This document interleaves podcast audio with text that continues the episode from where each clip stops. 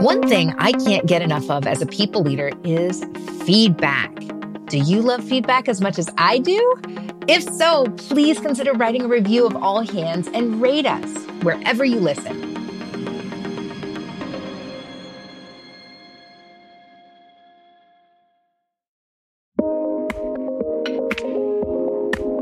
Lean into people. Don't expect from them.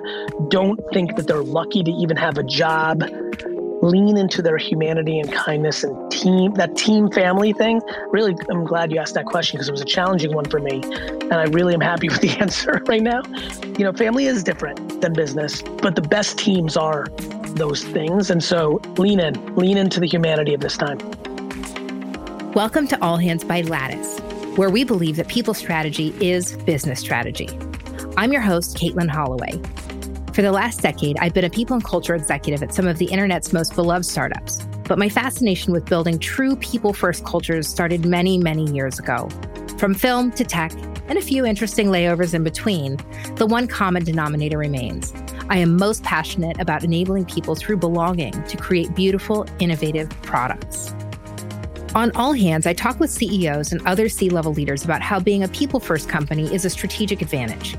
Join us while we chat with these top leaders about how a people-first approach isn't just good for people, it's good for business too. Today, I have the absolute privilege of chatting with the chairman of VaynerX, C E O of VaynerMedia, and five-time New York Times bestselling author, Gary Vaynerchuk. That's right, folks. We have Gary V here today to serve up some tips from his experience in leading phenomenal people-first companies.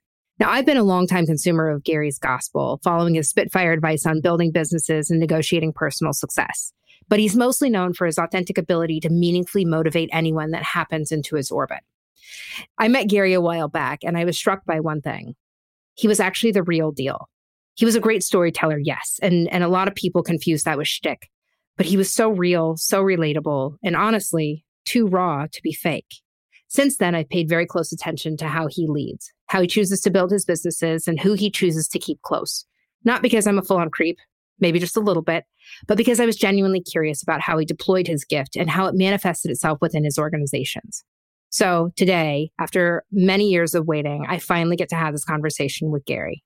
Welcome to All Hands, Gary. Thank you so much, Caitlin. Really, that was very sweet. Thank you. Of course. So now my assumption here is that some of our listeners probably have already heard the famous Gary V rise to success story, but I'd be remiss if I didn't ask you to please share a bit about your journey to here. So I'll go real fast. Um, I was born in the Soviet Union. I came to America when I was three, you know, studio apartment in Queens, multiple family, six, seven, eight family members, depending on the timing. Um, you know, really late seventies, the economy had collapsed in the U S. So it was a tough economy. You know, my parents didn't speak English. It was really, really rough. And the first several years were super rough. And you know, my parents worked super hard, side jobs. My mom was home with me. My my sister was born right after. So it was really, really intense. And then my dad got a job as a stock boy in a liquor store and worked his way up. And, you know, very much one of my great heroes, my dad, to like make it in America. And he eventually became the manager of that store. And that allowed us to move to uh, Edison, New Jersey. He eventually became the part owner of that store. And I really had kind of a middle-class upbringing, though we, you know, it's funny, I made this joke with my dad the other day. We really lived lower middle class to almost borderline. We just didn't spend any money on anything. It was super hardcore immigrant style, like spend money on nothing except shelter and food, no vacations as a kid, no stuff, you know, and that led to me wanting stuff and doing it my own way and lemonade stands, shoveling snow, washing cars. I really had that gift. And, and, I, and it was a necessity too, if I wanted to keep up with the Joneses with Nintendo and action figures. And right. That's what I did. And, you know, kind of grinded and then eventually became really good at baseball cards, made a lot of money on the weekends in the malls in New Jersey. And then eventually my dad had his own store in Springfield, New Jersey. He brought me into that as a, you know, as a kid in the family business. And I kind of learned the liquor business, retail, customer behavior. I kind of took it over operationally in my, in my late teens, early twenties, went to college, but like, you know, was a really bad student and would come home every weekend and work in the store.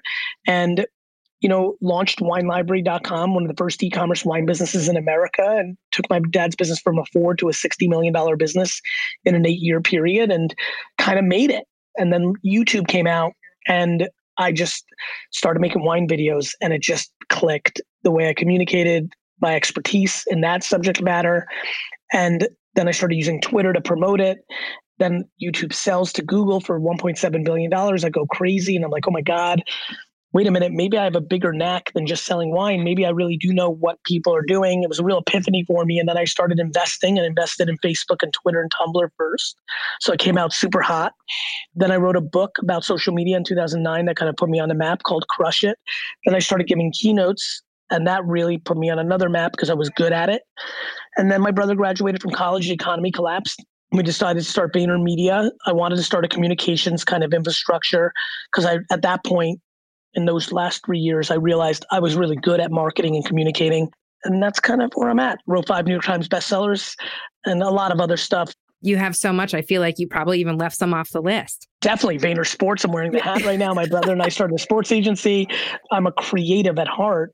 And so I, my, I'm a creative business operator. And so I need a lot of side things. and and on top of all of that, you you are family first. Is that correct? Yeah. I mean, you know, I'm very private with my family life, as anybody who follows me knows. But like, yeah, I'm, I spend, you know, my weekends, I'm checked out, seven weeks vacation a year, recitals and sporting events. Like, uh, I love my family, but no question, I'm I'm wildly passionate about my career. As much content as I put out, that's all post-produced from an hour keynote or a podcast interview like this. You know, I'm spending quite a bit of time on my personal life that it's just not a comfortable place for me to share, like it is for most people in the world. Right, right. The only reason I ask is is because it's there. There's more to you than than just your your business. You know, trying to balance and manage everything um, that you have going on. In addition to that, you also have these other parts of yourself. And when we talk about, you know, bringing your whole self to work and blah blah blah, yeah, uh, you you've got a lot on the docket. And, and, and, you know, I'm on the board of Pencils of Promise and Charity Water. I'm behind, I'm, I'm one of the major players in this All In challenge that's caught a lot of attention right now. Uh, right. We raised thirty-three million dollars in three weeks in the U S for COVID. The more altruistic kind things I do, I tend to not promote as much. Family, you know, I don't promote as much. I don't share as much. But yeah, I think we all bring our full selves. You know, I think the reason there's a lot of humanity in the way I operate our business has a lot to do with those other aspects of my life. Right. Okay. So let, let's focus this conversation then, just for the, the sake of simplicity, on VaynerMedia. So talk to me a little bit about uh, just the, the mechanics. So I know what you do externally with, with that product, with that business, but how many um, employees do you have in VaynerMedia? In VaynerMedia, I think we have seven, six, six fifty, seven hundred. In VaynerX, which is all the companies, I think it's a thousand. Wow. And where are your uh, offices located? I know you have several offices, right? VaynerMedia is in London, Singapore, L A, and New York. I had the pleasure of seeing you speak at LinkedIn Talent Connect uh, last year on the main stage. And you shared something that, that has stuck with me. Um, and it was the first piece of business advice your father ever gave you. Do you remember what that was? That? No. Your, no, but your, I like oh, it. Oh, oh, I was very transparent. Yes, I do. You know, my favorite thing that my dad ever taught me was spitting in his hand. That's what I just did. And your word is your bond. And that, that really, really helped me, you know, with my reputation. I'm glad he did that. Yeah, the first piece of advice was a little bit unfortunate. He, you know, my dad grew up in the Soviet Union, and he, you know, he said to me, as we're literally pulling up to liquor stores, like, keep an eye on the employees. The employees are your enemy. They may steal. And that really was super foreign to me, because my natural state and what I've executed my whole career has completely been the opposite. But it stuck with me, and it was it was disappointing, jarring, concerning, but he meant it. And I judged my father for a long time around it, but now I understand it, because he came from a culture that was communism, where everyone stole. But right. it, it jarred me. And I and I rarely share it because I don't love painting that light on my dad. But um, that was it. Well, I, the reason it stuck with me as someone who was sitting in the audience listening to you was because you, the way you framed it in that conversation was really about how that has inspired you to lead with empathy and compassion, and how you and your father, you know, evolved that conversation over time, and the way you and, and your addition to the, the company, the family business, really helped change and shape that over time. I, I think that that's, that's the, you know, the grit component. My dad made a video on Instagram the other day, and he was talking about how much he loves the staff. And it was super, like, still to this day, it feels a little foreign But, you know, I'm so proud of him because the sign of a real man, real woman, in my opinion, is the ability to change your mind or admit that you were wrong. And so I still laugh because I'm still a little cynical. I'm like, Dad, but like, it's one of the great, you know, legacies for me in that business for sure. Changing the relationship between my father and his employees has been very rewarding for me. I really appreciated Gary sharing that story because I could feel how raw that was for him still. This idea of reflecting and learning as you go, changing your opinions when you realize you're wrong, is a huge step in being a great people-first leader. I have a confession to make. I am completely and entirely in love with your business partner, your chief heart officer, uh, Miss Claude Silver. She and I have, have been on a few screens and stages together. And in fact, once just a few weeks ago, she's someone I've admired for a very, very long time because she dares to lead heart first. So talk to me a little bit about your relationship with Claude. How did it start? When did you know it was her? I think that your journey together is equally as fascinating. I met Claude through a mutual friend, Gail Tippard, who was a big executive at Unilever and, and now is uh, the chief brand officer at Weight Watchers. She's like, just got to meet my friend. I was looking for more senior account people. We met in Neil's Coffee on the Upper East Side. And within eighteen seconds, I knew. Yeah. I just knew she's the employee that most reminds me of my mother that I've ever interacted with. And I hired her on the spot, and she was expensive for us and senior. And she came in and she brought great energy, and she was very good at her account job. And then we started having conversations about a year in of her doing H R, which was super left field. But she was the became the only, the person I most, to this day, she's the person I most trust to handle anything that I feel like I need to handle. And that is, as you can imagine, when you value the human and you value the employee relationship graph, it's very, very, very powerful. And so here's where the story takes a wild turn. So we're kind of planning, and then Claude walks in one day and is like, I quit. And I was like, what? I was crushed. Oh, that I just completely was caught off guard. Back to her own ability to, you know, emotional intelligence and that. And so it was really, really powerful and really tough. And literally before she finished the sentence, I started the process of winning her back. Yeah. You know, she left and we stayed in touch. And somewhere about a year later, I convinced her to come back to sit on top of all of H R, with this title that I came, we came up with called Chief Heart Officer. And um, she's my true partner. She She's more of my partner than my C F O is. Mm-hmm. And my C F O and I have a great relationship, especially now because we've gone through some tough times with COVID. Yeah. But she's my true partner. Like, that's where the decisions are being made at her and I level. And um, everything goes through our filter at the end of the day. And it's been a very fruitful, tremendous relationship here. And it's it's it's growing, and, and the bonding is getting even stronger. And Gary, that's actually the reason you're on this show. Um, a lot of our listeners are people, you know, practitioners, they're operators within organizations. And and hopefully another cohort that we have listening in are, are C E Os looking to to lead more like leaders like you that they admire, who are really leading people first. Can you talk to me a little bit about how you actually partner with Claude? What does it look like when it's great? How do you know when things are hurting? Talk to me about your dynamic and what the daily looks like with you two. So we talk through osmosis. Sometimes it's even a look, it's a random text.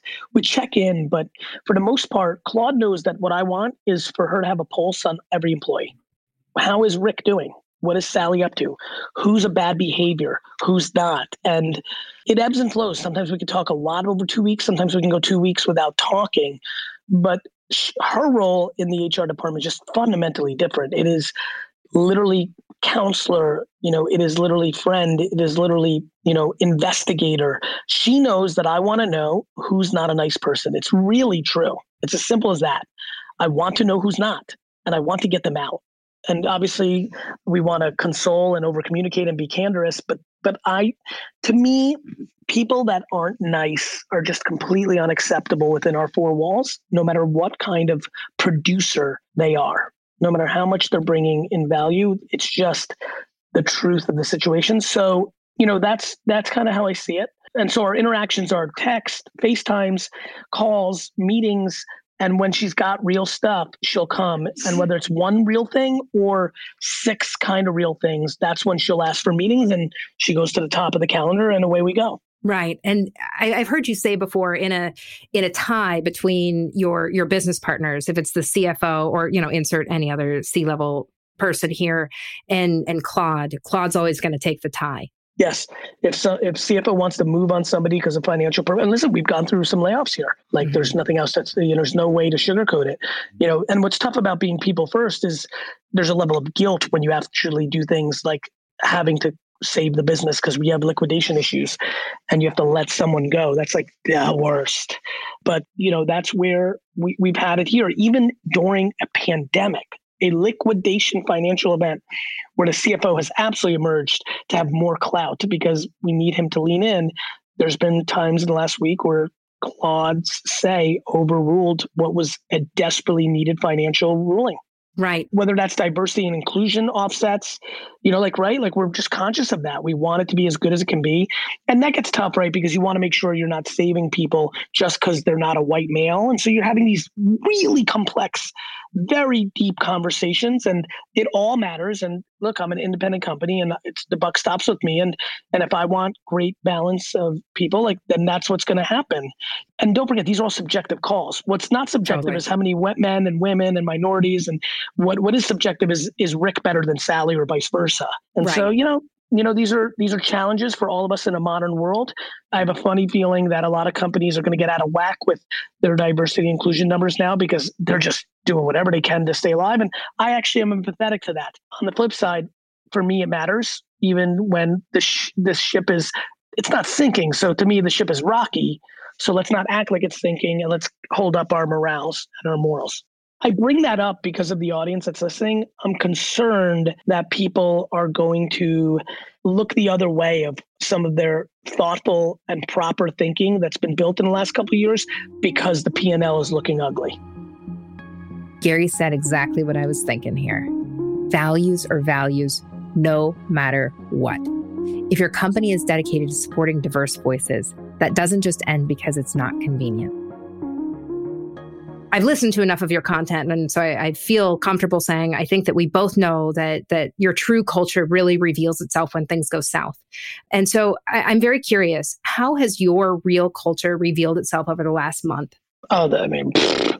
Besides the fact that we were forced into some layoffs because of our financial liquidation situation, just the reality of the situation, like every other part has been phenomenal. I'm not a traditional big fan of work from home because I did grow up in an old school immigrant business where, like, that means employees are slacking off at home. I'm happy to admit that. It's, and I'm comfortable with that. I also, that's re- actually, that that's a little unauthentic. Like, that's twenty percent of it. eighty percent of it is I love people around each other. I love the osmosis. I love that stuff. But because that's being able to be fulfilled through Zoom, like, and Google Hangouts and all other these, all other platforms, like, It, it's been great. I'm very happy with it. Outside of the fact that some of the, you know, exits have been staggered, which keeps people a little bit uneasy. Mm-hmm. It's a lot more fun to be able to say, hey, we had to do this, and everyone else is, you know, we just haven't been able to do that because, you know, we're not under stable ground. Like, things are changing by the second, but the culture has been great. People have been great with each other. I love who we've been through this. And I feel yeah. confident about it.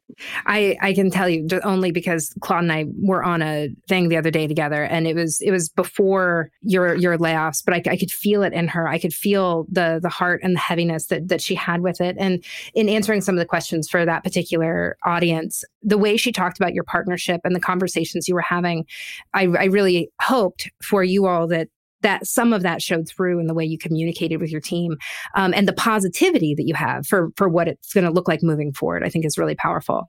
It's a real thing. It's a challenging real thing. But I do think that even the people that are most upset or or even bitter, there is at least some layer of realization that this is a very generational situation. Totally. This this is something we haven't seen before. And I think I think we're all going to come out on the backside of this as changed people. There, there's no doubt about that. The way we we operate, the way we show up, and and and to be frank, what we expect of our employers, I think, will shift and change. What are some things that you have experienced during the the lockdown period that you're excited to bring back with you to work when things get back to quote unquote normal? I'm probably going to stay and work from home on Fridays, or at least once a week, and have my most meaningful meetings then. Yeah. That's just game changing. I don't. That, that's a culture shift and a half. Um, I'll probably take five to fifteen to twenty-five less flights a year. Yeah. For meetings that I don't need to go for the day. That's game changing. I, I'm not going to be anxious to like you know, wrap up a meeting and head into New York City traffic to make uh, one of my kids' recitals or sporting events, when now I can leave two hours earlier and do my Zooms from Starbucks or the house or the gym that they're going to play at. I think I'm going to meet a lot more people, because the things that I thought I needed to do in person, the touchy-feely, the nuances, the way their eye moved, all those little things, I feel like I'm mastering, A K A feeling very comfortable doing over FaceTimes and Zooms. So that's great. So there's a lot of that stuff. Yeah. Claude was telling me something about how she is hosting open office hours, or, or times where folks can jump in. twelve twelves Yes. So I was, Tell I was me about t- I, Claude calls me. She's like, ah, da-da. I'm like, Claude, why don't you do twelve minute FaceTimes with twelve random Vayner employees? It's just a context point. It'll be fantastic. And it's crushing. Nice. Just just a hello. Just a hello. A, everybody goes around, says hi, one thing, and makes them feel closer to Claude, which is what I'm looking to scale, and away we go. Does VaynerMedia have stated values? You're going to love this. I'm not sure. I think they the team has done some stuff. The stated value for me is like kindness over yeah. everything. I think we're a little more osmosis. I'm a little bit less, let's make a bill of rights, but I'm not against it. I actually think most people learn well from that. That's something that I think I've quote unquote, drop the ball on. I think we could put clarity to it. We do have an incredible onboarding first week. You know, nice. I have a lot of employees that come to me like, wow, I really understand what I'm here for. So that's kind of cool. I'm excited about that. I don't know if that comes in the manifestation of a post or a handbook, but I think we do articulate it in the interview process and definitely in the onboarding first week. For what it's worth, I, I've seen the values thing come to life in many different ways. I, I worked at Pixar Animation Studios for a long time, and we never had stated values, but, but yeah. I knew why I showed up every day. The, yeah, the mission and the vision were super clear. So I tend to go that way because I don't like how people interpret like things that are put on paper. I'd rather it be a feeling than right. letting the excuses of an adjective misplay it. Right. And, and you can wordsmith them to death. Uh, that's why I like like kindness over everything. Tough to manipulate that. Right. Kindness is is hard to, you know, th- though you can manipulate that. Somebody could say, look, I'm tough because that's kind. I'm I'm being candid. So like you could play anything. It's it's so true. But I, I think, I mean, luckily for you, it's hard to for people to not know what you stand for. Uh, you have so many different platforms in which you you you just are so authentic in your the way you deliver. And you've been consistent with time. I think, you know, having, I'm someone who's followed your content for a long time. You you have been consistent. I think that the fads of the the technology and the things that are, are we're faced with, you know, COVID being no, it, it doesn't sit outside of that realm. But I, I think that you are great at looking forward and, and being futuristic in your thinking. Your core values, your human values, the way you hold most dear, um, you've you've always been consistent with. So thank you. I just was curious how it showed up because every company is different and we all operate with different frameworks. You know how it really shows up? Almost every meeting I have, as they sit down in my office, they're like, man, this place, you can just smell it in the air. So I, I work at Initialized Capital now, and I'm getting to know our portfolio. And so as I as I walk into uh, these different founder meetings, which are all virtual, so great time to start a new job. It's it's hard for me to understand that that feeling without being there physically. Yeah, I get it. I get that. Do you feel like you're losing that, or is it because yes, it's your own that company? For sure. Yeah, with my own company, it's a little bit easier. And I also am not overly stressed about eight weeks or fifteen weeks. You know, there's a little bit of that. But yeah, I definitely, there's there's plenty of things that real life is better than Zoom. You know what I mean? So, right. you know, yes, I think that's right. Yeah. Okay. So if you don't have, have stated values to kind of point to and, and help people stay on the rails or keep on track when you're thinking about managing performance, and my definition of performance is both your results and your behaviors that, that drive those results. Um, how do you know when something is off? Um, outside of Claude, you know, knocking on your door and being like, yo, yo, we got a problem over here. The other eighty people that do the same thing with me, I'm like, my ear is to the ground. Yeah. I, I think I read once or saw you on stage once talking about how you you intentionally invest time in in following your employees on, on their yes. social media channels. Do you still do that? I do. And, it, it, you know, because because all of this is subjective. When it comes to review time, when Karen's like, Sally's amazing, I'm like, sure, you're you're rock climbing with her every day. You, you and your boyfriends are best friends. Like, but I need to have that because I'm the judge and the jury and I need to have context. Not that there's anything wrong with that. I mean, someone, Brandon is my best friend. He's also the best executive I've ever worked with. That's why Wine Library is flourishing. Like, you know, so, but I like to have the context. You know, right. uh, I, I'll give you a real life example. There was one young woman that was getting forced out of a team, the worst feedback. And I knew, because I did some real homework, watching it unfold and then double dipped in once it became an issue, that that young woman properly had a problem with one other young woman. But that young woman, the second one, had been on the team for a long time and was best friends with everybody. And then, and so they all subconsciously, half of them, consciously the other half of them, rallied against this young woman who was one hundred percent right. And our company would have fired her. So what did you, what did you do? I didn't fire her. I switched her out and I scolded everybody else for some bullshit. Yeah. I, I think that that's a really hard thing that, that C E Os don't invest the time in. H R departments don't invest in time no. into what I just said. Nobody's no. investing time into that. Now, this may seem a bit much, and I know it can take up a lot of time, but this is just one example of how important it is to be involved in the people aspect of your company. But you shouldn't do it alone. H R teams and managers should be leaning on each other, learning from one another, and not just in times of crisis. How about on the, the hiring front? So if we go further upstream, I know that you hate references. I do too. Yeah. They're bullshit. They are. And I also think that the entire hiring process is is busted sixteen ways to Sunday. It's uh, why it's why I completely guess on intuition and then deal with it after the fact. And I'm not even kidding. And I know that that's not scalable for others. I just can't make up how I do it. My company does it however they want. We've got people that I believe in, yeah. you know, kind of going through the hiring process, but they but a lot of them I believe in, but they have totally different processes. processes than me. And I think right. we're too slow at hiring. And I think we're too slow at firing. Too slow at firing is my fault. Too slow at hiring is my company's fault. And we've got, you know, those are some of our vulnerabilities. and, and I would say that my company's greatest vulnerability is the lack of candor that goes into sometimes firing in its history. And we've gotten a lot better at it because I realized I wasn't good at it. I didn't like the confrontation. And so I would just do the Band-Aid move. And that led to a lot of hurt. And I regret it, but I wasn't, I'm not good at conflict. I've gotten much, much better, but I'm still probably a five. It's a lot better than the one that I naturally was. And I'm, and I hope to get better because, because I think as we've found our balance with candor leading to exit, it's definitely been better. Do you feel like your partnership with Claude or or moving somebody that once was in a marketing role into this people role, has that helped your ability to to find or have those conversations a little bit more easily? Or is this a, a path that you've been riding on your own? No, because Claude's also got the same flaw. Interesting. We're just sweet like that. And and and that sweetness, unfortunately, occasionally Occasionally, twenty percent of the time manifests into not enough feedback, person's stunned, they're fired, and we're now bad people. And I used to get mad at my employees when I was a kid. I was like, how do you not know you stink? Like, and, and by the way, I kept you here a year longer than you should have been. Right. And like, and you've stunk in other places and you're going to continue to like, but then I realized I need to be more accountable on this one. And so we've gotten better. We're still not all the way there, but we've definitely gotten better and we're going to continue to try to get better. I, I mean, that's all we can do, right? Is identify those weaknesses and have that self-awareness. We always tell our managers, like, if it's a surprise to the person that you're letting go, that they're getting fired, then you've done something wrong, manager.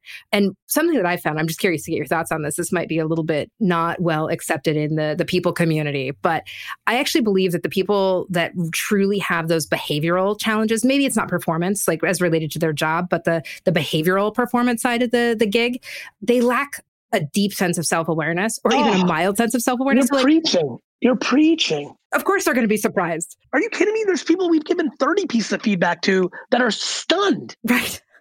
And uh, again, I think that um, I do rely on intent. Yeah. What absolutely puts me at a place where I can put my head on my pillow is we've made many mistakes. I mean, I, the amount of mistakes I've made in the last twenty-two years operating businesses at the top has been extraordinary. Yeah. On the flip side, the intent was never bad. And I feel good about that. I never chose money over the human. I might have struggled in my early years and even to this day with the necessary candor to not make it, you know, to make it as great as it can be in such a crappy situation. But I'm way further along and my intent is way beyond my contemporaries. I know that to be true.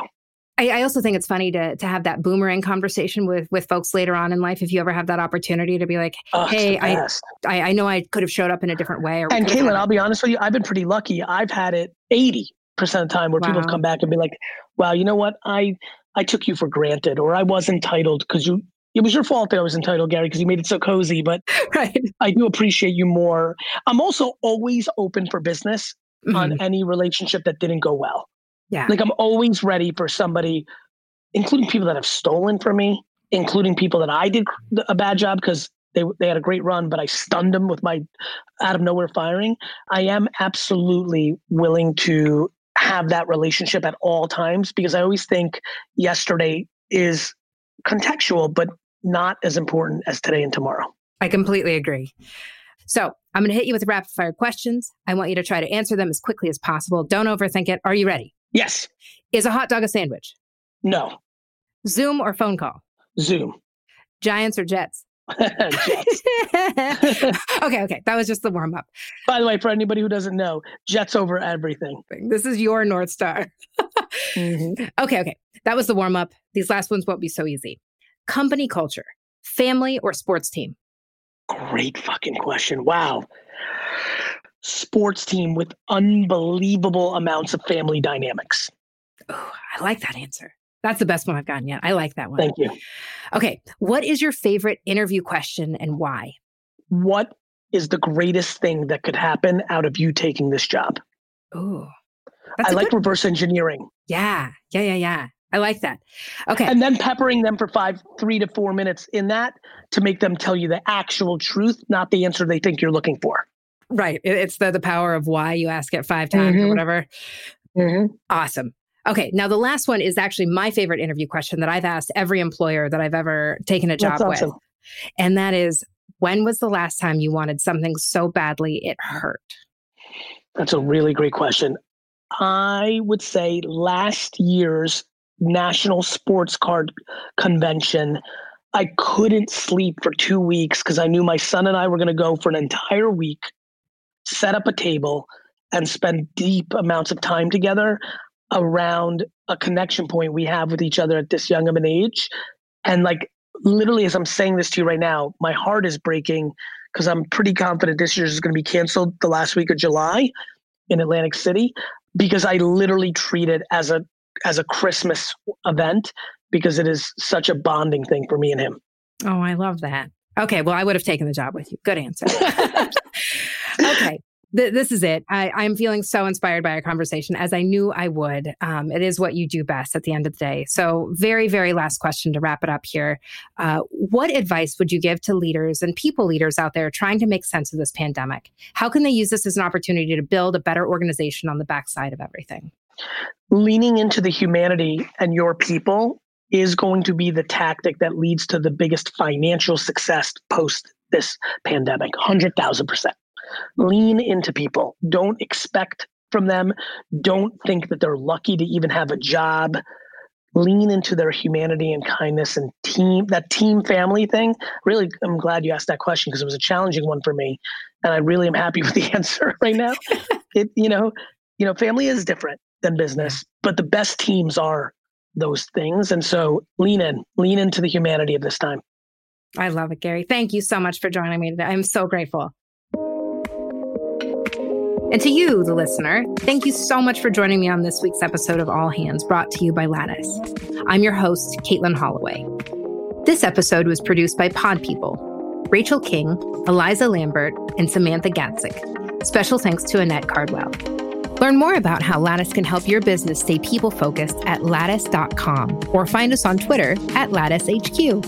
Don't forget to subscribe to All Hands wherever you get your podcasts. Join us next time.